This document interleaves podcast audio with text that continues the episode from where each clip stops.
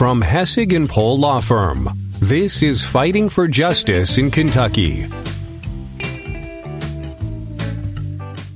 Have you ever wondered how long it takes to settle a dog bite claim? Settling a dog bite case in Kentucky may take a few weeks to a couple of years. The time it takes to settle is largely dependent on the severity of the bites. In Kentucky, you have one year from the date of a dog bite incident to file a lawsuit. One of the reasons why settling a dog bite case may take a couple of years is if the case is serious and there are several surgeries required to deal with scars.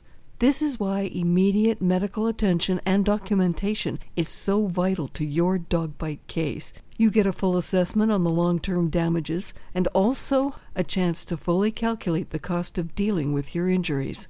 All that information does not always get collected quickly, simply because it takes time to heal from surgeries, have scars revised surgically, and participate in rehab if needed. Each dog bite case is unique. If you have a good dog bite attorney from Hessig and Pohl, we know how to drive the process to make sure you receive a settlement that you deserve. You fight to get well. Hessig and Pohl fights for the compensation you deserve.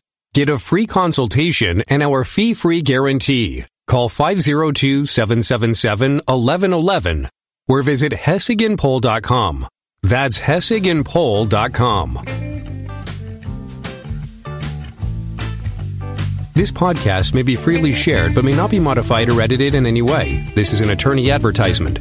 Unless the host introduced themselves as an attorney, they are a non attorney spokesperson. This podcast is for information only and is not presented as legal advice. Listening or subscribing to this podcast does not in any way create an attorney client relationship. In accordance with Kentucky Bar Association regulations, Hessig and Pohl must inform you that case and court costs may be the responsibility of the client. The hiring of a lawyer is an important decision that should not be based solely on advertisements.